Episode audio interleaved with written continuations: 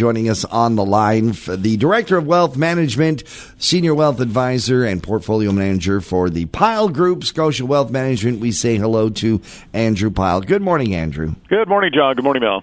Uh, an exciting day, of course, in the world economy, and that, of course, uh, with the recent announcement that uh, the whole NAFTA issue might be solved.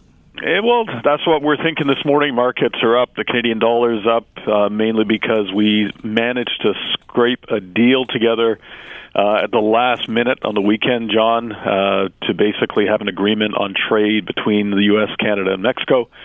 Um, and, it, and it literally was at the last minute. I mean, the self-imposed deadline was the 30th of, of September. So, markets are up this morning mainly because not because this was a massive deal or a lot of changes, big improvements. Uh, this was, I think, a tweaked NAFTA at the end of the day. But markets are up because the veil of uncertainty now has been lifted, especially with respect to Canada.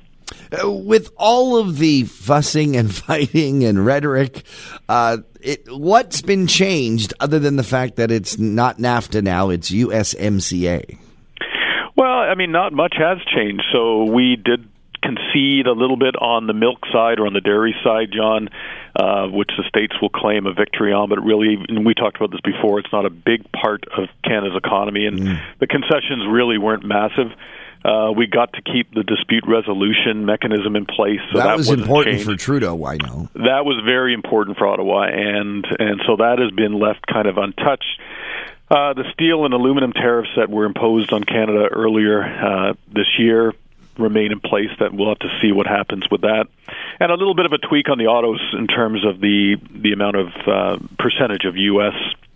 that has to be in production uh, goes up a little bit. But I think at the end of the day, most people would agree that this is really just a tweaked NAFTA or NAFTA 2.0 as opposed to something revolutionary in terms of trade.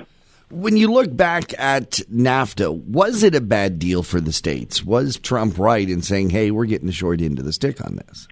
No, I don't really think so. I think in a, in a lot of respects, when we look at whether a trade deal is successful or not, you have to look at the volume of trade between the partners over that time. And I think there's no disputing the fact that there has been a massive increase in the amount of trade between the countries in NAFTA since the deal was signed early in the 1990s.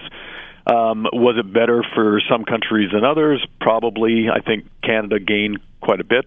Um, but that really has nothing to do with the agreement, as opposed to the fact that we're we're dealing with a much bigger market for Canadian producers to sell into versus you know the size of Canada as a market for mm. U.S. producers. But I think all three countries have have definitely uh, benefited in terms of expanded trade, uh, and that's what the big concern was all summer, John. If this deal got ripped up or got changed drastically, um, we would see a decline in trade, and that's never a good thing. It's definitely not a good thing for the economy. Now, we gave up a little bit on dairy, we gave up a little bit on automotive. What did we win other than just simply the fact that the deal didn't get torn apart? I think at the end of the day, John, that'll be that'll be the focus that we we gained from a Canadian perspective in that the deal was not ripped up and that we were not excluded from a bilateral trade agreement mm. between the states Mexico, which I don't think at the end of the day was a big risk to begin with because there was a lot of limitations on the White House in terms of trying to plow through a bilateral deal. Mm. Um, but it really removes the uncertainty over Canada. And you know, we talked about this earlier in terms of you know how is the Canadian stock market done this past summer relative to the states, and you know it's been dismal.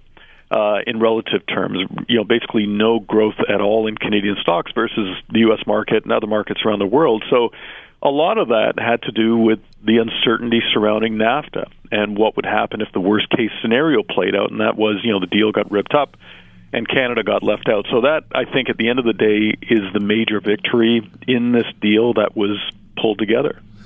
Andrew, folks want to find out more about the USMCA, the new NAFTA agreement, uh, or just generally what that means in terms of their investments. Uh, where should they go for that kind of advice? Well, we're going to be writing about this uh, this week, obviously, as other worlds. They can go to our website, john at pylegroup.ca, uh, where they'll find links to our commentaries and research uh, that's put together by the group. Fantastic. Andrew, thank you so much for joining us here on Talk to the Town. Thank you, John. You guys have a great week.